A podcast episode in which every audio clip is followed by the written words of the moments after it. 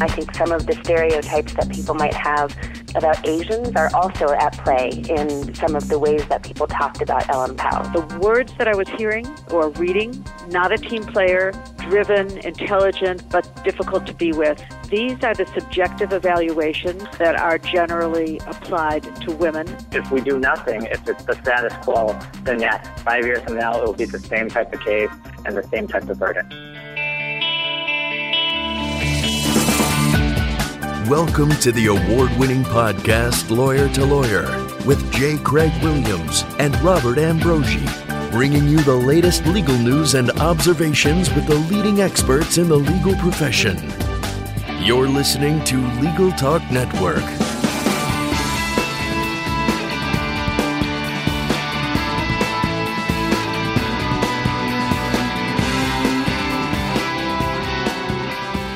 Hello, and welcome to Lawyer to Lawyer on the Legal Talk Network. This is Craig Williams coming to you from Southern California. I write a blog called May It Please the Court. And this is Bob Ambrogi coming to you from just outside of Boston, Massachusetts, where I write a blog called Law Sites and another blog called Media Law.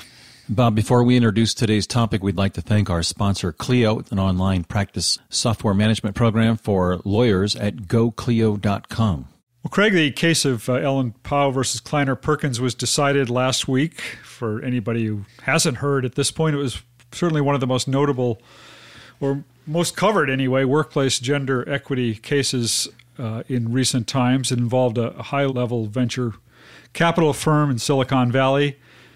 And in it, the plaintiff, Ellen Pao, who is currently working as the interim CEO for Reddit, uh, sued defendant Kleiner Perkins for uh, denial of promotions, alleging they were due to gender discrimination and also that she was unlawfully terminated for gender discrimination. And Ms. Pao sought $16 million in compensatory damages in addition to punitive damages. And during the pending case, there was a motion in limine sought to eliminate punitive damage, but I believe was granted. Uh, so she was able to sue for punitive damages, but ultimately a jury of six men and six women decided against Ms. Pao on all of her claims. But media coverage of her dispute has reignited a national discussion of gender equality in employment. Well, to help us break down this case and discuss some of the broader issues around gender equality in, in various professional environments, we've got three guests today, uh, and let us introduce them, and then we'll go into a discussion of the issue. First of all, I want to introduce Laurel Bellows. Uh, Laurel is the past president of the American Bar Association, also past president of the Chicago Bar Association.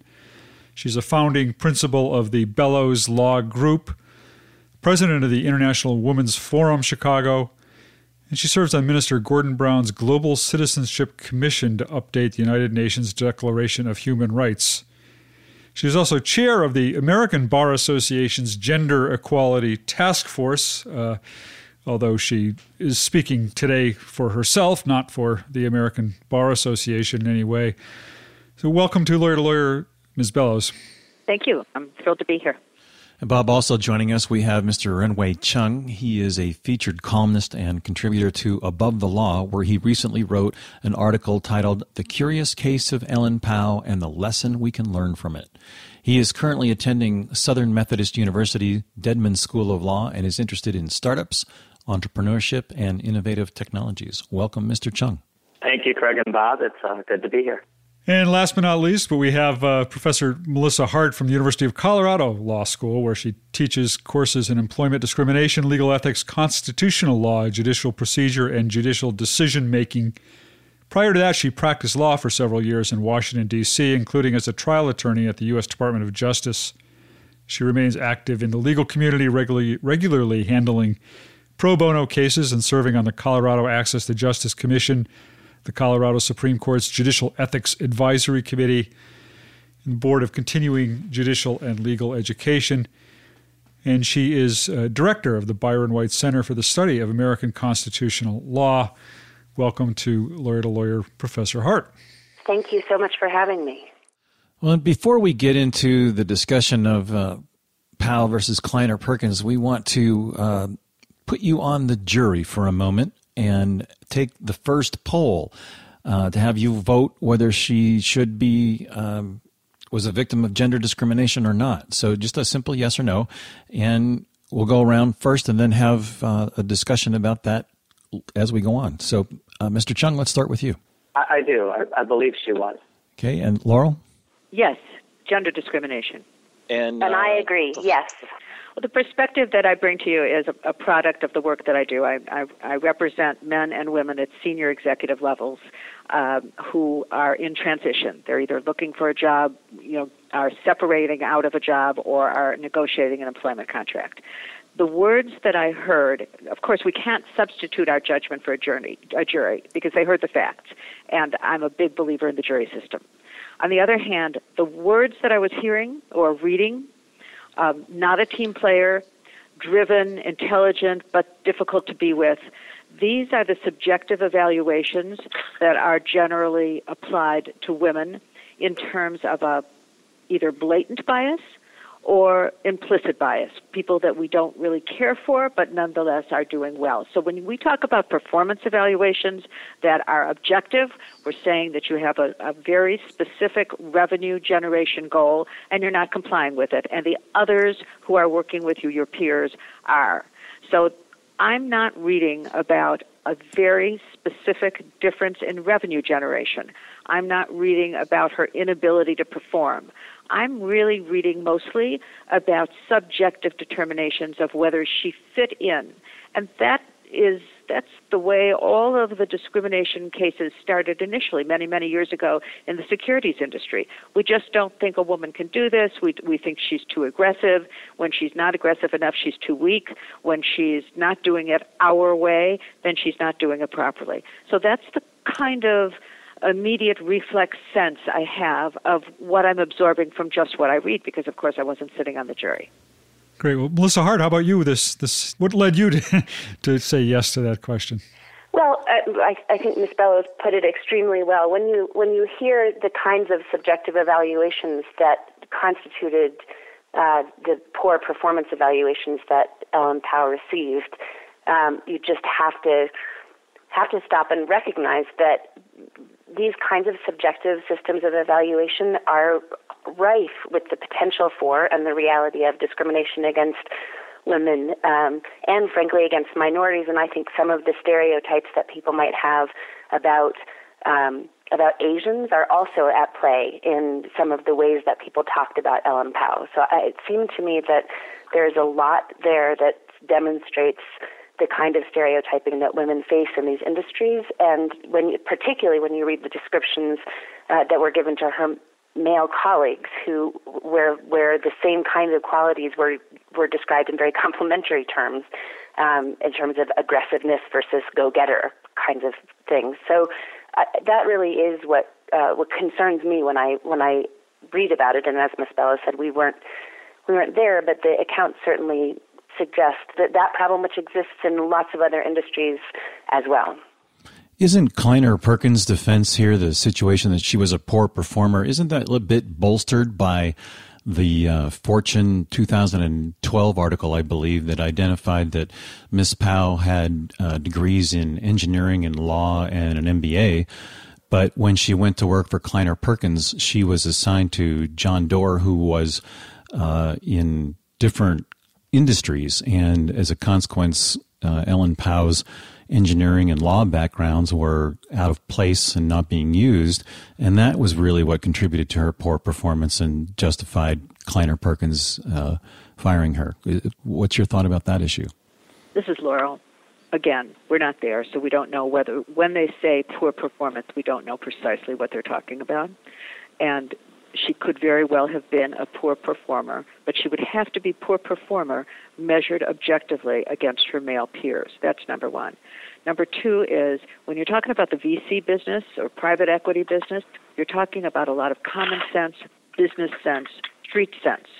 Right? It's not, in fact, a law degree could serve her very, very well in doing that because she understands the deals she has to put together and she understands the details that have to be covered in order to put together or sell a deal and she understands what, what legal disclosures are and certainly is able to understand a regulated business.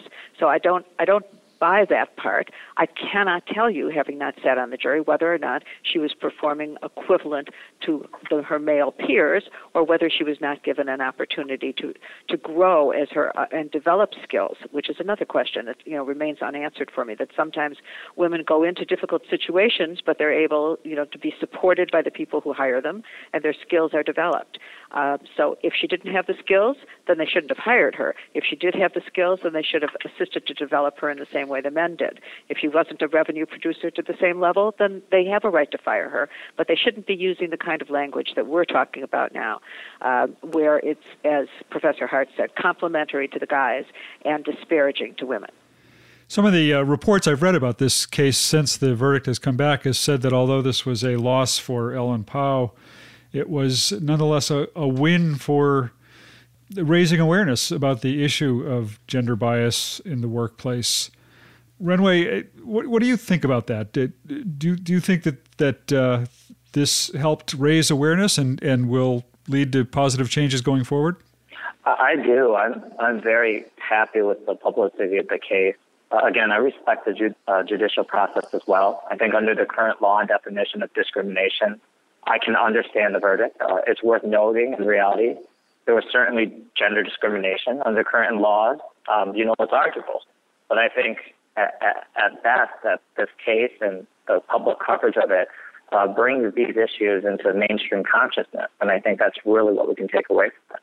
I'd also like to add uh, first of all, I totally agree with Renwei. I, I'm I'm delighted. I'm sorry that Ellen Pao lost, um, and if she, you know, if the jury made a good decision based on the facts, that's fine. As I say, I'm a believer in our jury system, uh, but the idea that we are now having high-profile and frequent conversations on this issue, which has gone to sleep basically to the American public, uh, is tremendously important. Gender discrimination exists, barriers persist, and uh, young people growing up who have been educated in um, maybe a 50 50 college environment, a law school environment, MBA, medicine, have to understand that the barriers still persist. Otherwise, they come out and they enter their professions, and then they, you know, they experience some form of discrimination, which might be not as blatant as it as it was in the past, and they don't recognize it, and they blame themselves for not performing well, and that is a serious concern, and lose confidence for the future. So I'm I'm delighted this is happening. And is that because she took the case to trial? I mean, it, it, a lot of these cases never make it there. They they settle out of court. Uh, this one, I think, as I recall, had an opportunity to settle out of court, but but she wanted to to uh, push forward with this and have a full trial on it. Uh, and that's I think part of what makes this case so unusual. Not just the the fact that it did involve some high big names in Silicon Valley, but the, that that so much of this was laid out for the public to hear and see. I think that's exactly right. This is Professor Hart. if you look at uh, civil cases in the United States, something less than 3% of them ever go to trial, and with employment discrimination cases, it's even lower. Um, they, they just don't make it to trial, sometimes because of settlement, sometimes, as was the case here, um, Kleiner Perkins tried to keep it out of court by arguing that she had to arbitrate, and that's increasingly common in employment claims because of the Supreme Court's current jurisprudence on, on arbitration. So we rarely have a chance to have this kind of public airing of these issues. And that really, I think, is so important and it's so unfortunate that we've lost that, um, that ability to have these cases get out into the public eye for, for conversation. Isn't this Ellen Pao's second or third gender discrimination lawsuit? And I believe that her husband, uh, Buddy Fletcher, uh, has filed several uh, gender discrimination lawsuits himself. So, what kind of role does this type of this pattern uh, indicate to you as the potential for um, just simply this problem? Can this problem even be solved if she's suing as much as she's suing, or is there a question about the credence of what she's suing for, especially now that Kleiner Perkins has been vindicated? Well, I don't know they've been vindicated, right? The jury just found them not guilty in this case. All right, I think I think there was enough testimony to indicate that there was a problem with the environment, and there were some and there was some disparate treatment. But at night, it may not have been the reason for their termination of of Pao. All right, but what's very interesting here is when you talk about settlement, when it doesn't go to trial, as Professor Hart says, one of the reasons it doesn't go to trial is if, if if the claims are accurate and the company is concerned about either their reputation or their client base or they really you know realize they have done wrong they're going to throw a lot of money on the table and the plaintiff is not going to walk away from that money simply to be as courageous as ellen Pao was in bringing the case for other cases, I can't speak to. It, it, you know, if it came before the jury, it could certainly have affected her credibility. And what her husband does for himself is a whole different matter, as far as I'm concerned. But the issue is we don't get to see the facts of these cases, both because they are frequently arbitrated, particularly in the securities industry, uh, frequently arbitrated, which is a private venue. And it's one of the reasons why there are arbitration clauses in, in most employment contracts in the securities industry and in VC and in private equity as well. So this is a good conversation to have publicly to women who are thinking about signing a contract that has a dispute resolution provision that says arbitration. If they have a choice, mm. they should preserve their right to a jury trial. Before we move on to our next segment, we're going to take a quick break to hear a message from our sponsor. But when we return, we're going to talk more about gender equality in the legal profession. Hi, my name is Kate Kenny from Legal Talk Network, and I'm joined by Jack Newton, president of Clio. Jack takes a look at the process of moving to the cloud. Now, how long does it take to move to the cloud, and is it a difficult process? No, with most cloud computing providers, moving your data into the cloud is something that takes just minutes, not hours or days to do. You can get signed up and running with most services in just a few minutes. And even if you have an existing legacy set of data that you want to migrate to a web based practice management system like Clio, there's migration tools and migration services that we're able to offer to ease that process. So most firms can be up and running in the cloud in less than five minutes and can have their data imported in a matter of hours or days. We've been talking to Jack Newton, president of Clio. Thank you so much, Jack. Thank you. And if you'd like to get more information on Clio, feel free to visit www.goclio.com. That's G-O-C-L-I-O dot com.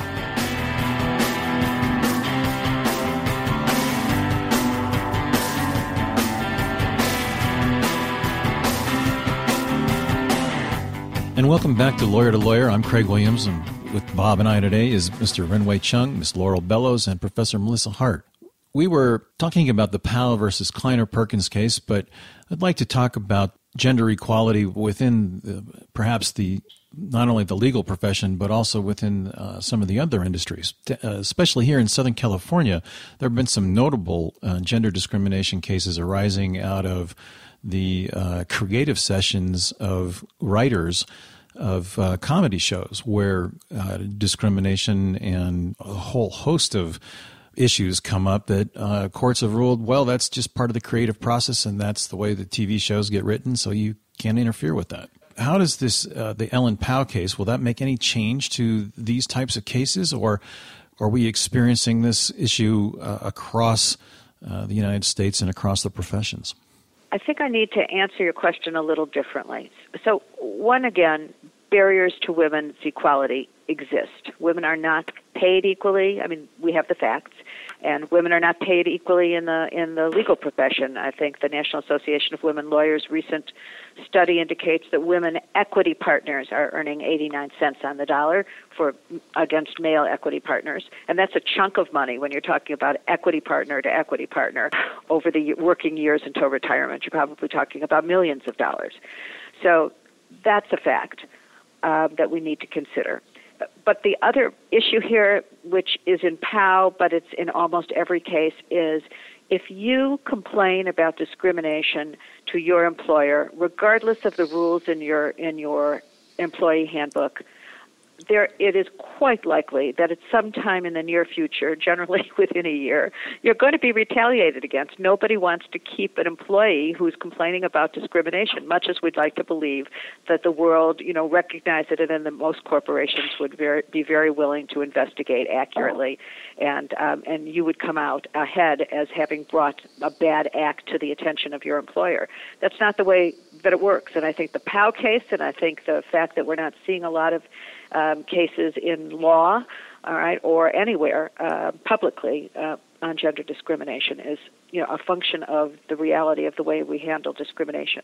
I couldn't help in, in reading about this case to to think about uh, what it is like for women professionals in large law firms, and uh, I think a lot of people might have not even been aware of the fact that Ellen Pao herself was a was a lawyer who had worked uh, in in a large law firm earlier in her career.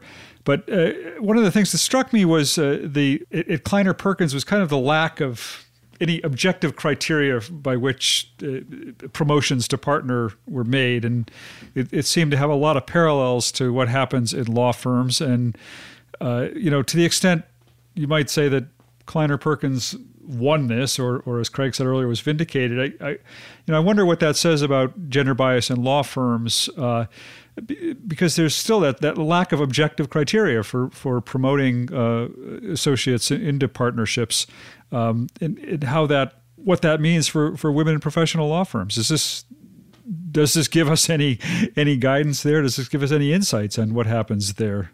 Well, here I can speak on behalf of the American Bar Association.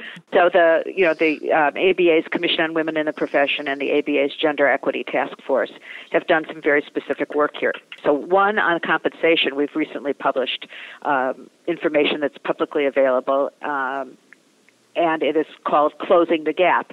And it's closing the compensation gap, and it's directed to women who are in large law firms, um, all law firms, but particularly women in large law firms, talking to the law firms themselves about how to close the gap that may be an unintentional gap, the need for more transparency, so it shouldn't be um, compensation determination shouldn't be so behind or opaque, and the things that women should learn about how to negotiate their compensation within a law firm framework. And then lastly, we have a program running right now called Power the Purse, where we're asking general counsel to take a more active role uh, with their preferred provider managing partners to talk about their expectations of gender equity, racial and gender equity within law firms. And one of the ways of doing that is to ask a simple question How many women are on the compensation committee of the law firm that's providing significant services to a corporation. So um, that's one of the things we're asking general counsel around the country to begin asking just how many women are on the compensation committee because we know if there are women there, there's going to be a, a more open conversation and certainly more than one woman.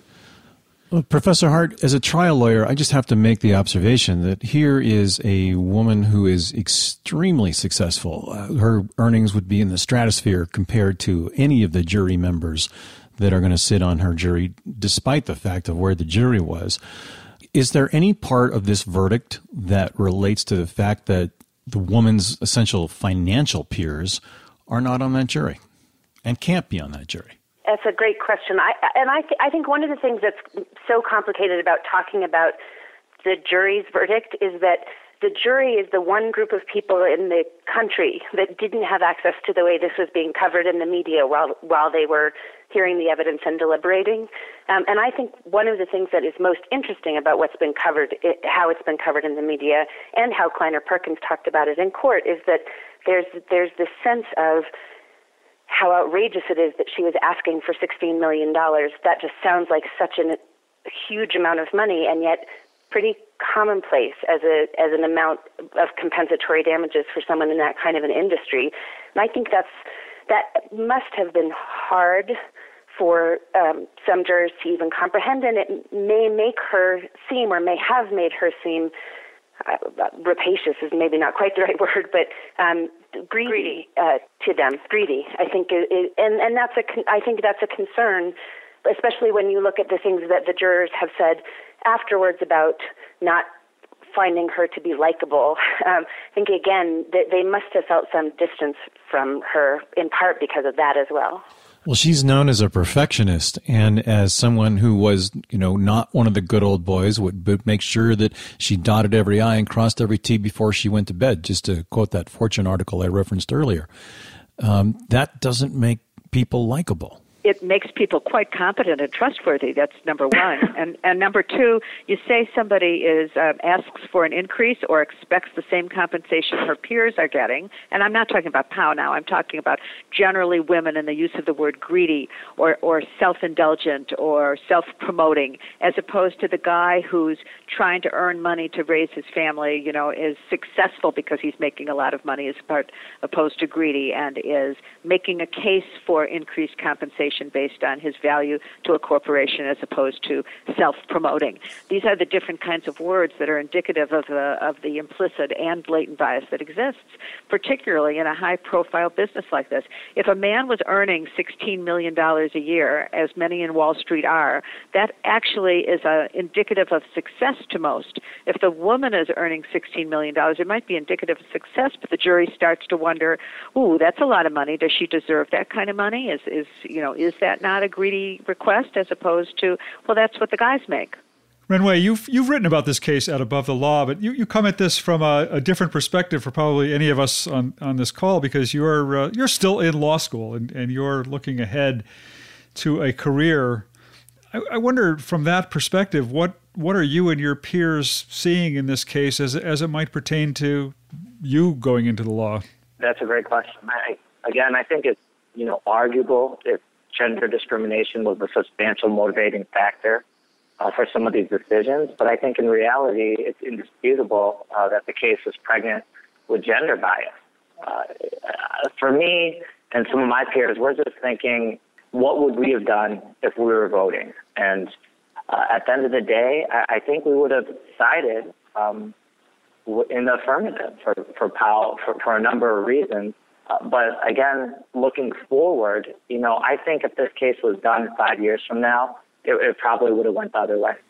And interesting from my perspective, and I agree with most of everything that Renwei has indicated, and again with the caveat that we can't second guess the kinds of evidence that was there, the negative side of what Kleiner was was bringing forward. We're not emphasizing it all here.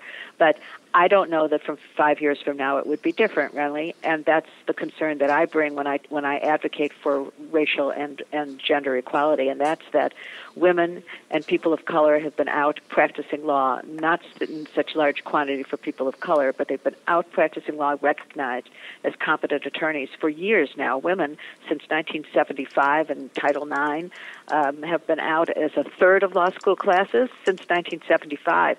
So there is actually no excuse at all to have a statistic, and I saw that um, mine statistics differ a little bit from some of the the catalyst at 19% of equity partners. But uh, I'm seeing 17 to 18% of equity partners are women. Uh, after all that time, there is absolutely no excuse not to have 30% women equity partners. As an example, in because the top 200, the 200 largest firms are the only ones that we can really gather statistics from. But that and and the inequity of pay and a world where we're talking about 79, 77 cents on the dollar for white women, African American women in the 60s, Latinas even less than that. All right, so when you get, I joked earlier about celebrating my birthday on Equal Pay Day. All right, Equal Pay Day is the day that women have to work until to make, you know, so it's April 9th is my birthday, then you know women would have to work until April 9 of the following year to make the same that that men have earned the, the previous December 31. That's what Equal Pay Day is. So when we come up with Equal Pay Day and, and celebrate it, so to speak, it's not a celebration. It's the mm-hmm. indicative that the barriers persist and things are not changing with time. I think we're at the forefront of change in our social norms, and, and I'm hoping the law will mature to realize this. I guess when I say in five years that it, it might go the other way, I hope it's because of cases like this. And, you know, even women's suffrage cases, they lost at first.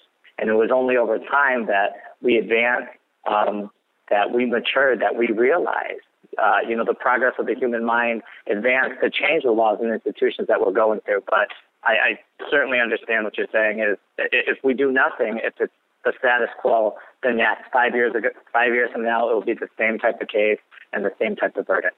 Absolutely.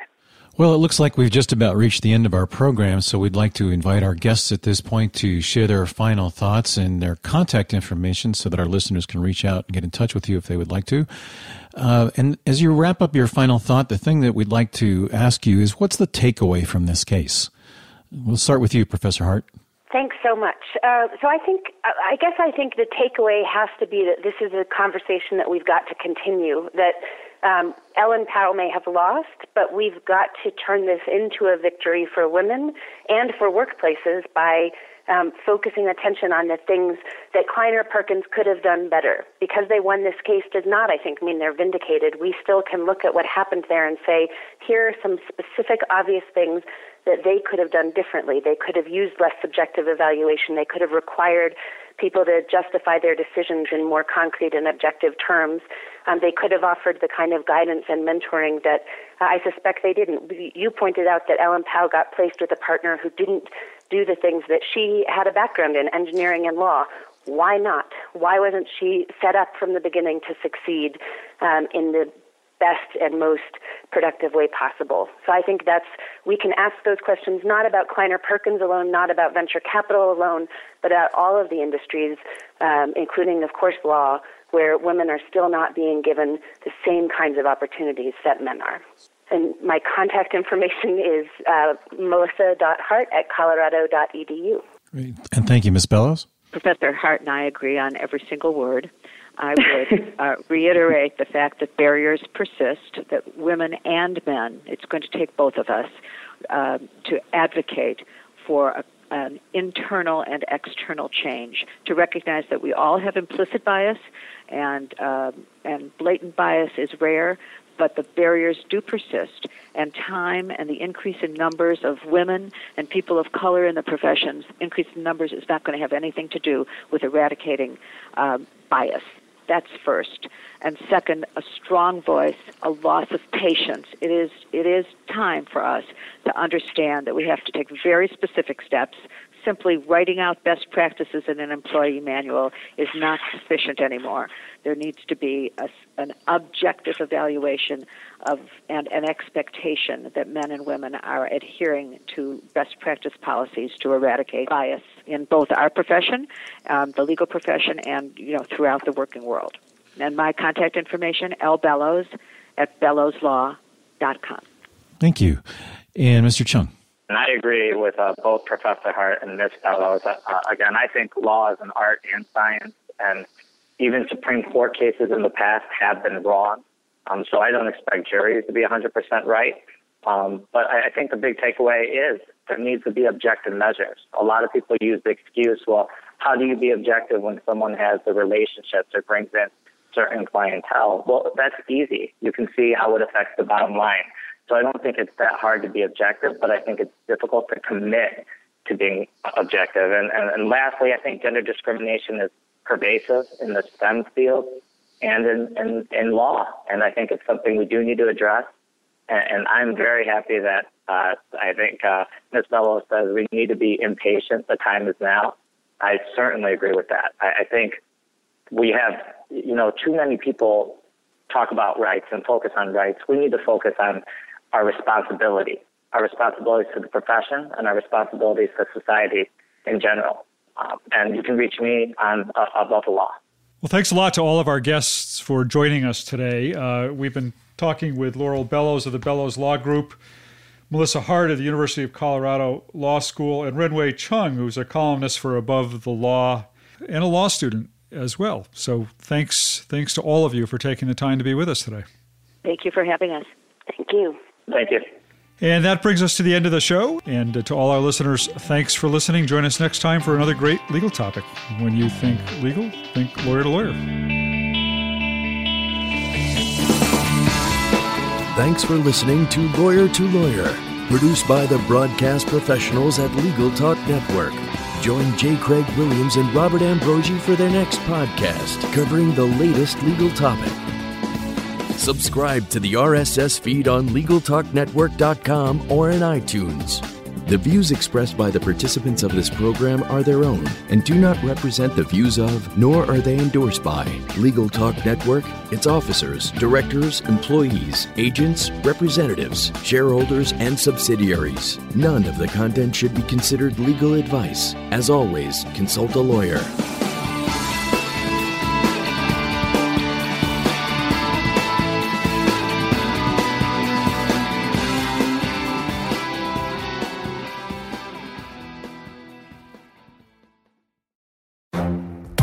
The Lunch Hour Legal Marketing Podcast, your resource for the tips and tactical advice you need to grow your business. Plus, keep up with the news and commentary you crave to stay one step ahead. It's hosted by me, Gyi Tsakalakis. And me, Conrad Saam. Every other week, we break down the issues holding back your marketing strategy and talk about the changes you need to be prepared for. Check out the Lunch Hour Legal Marketing podcast wherever you get your podcasts or on YouTube.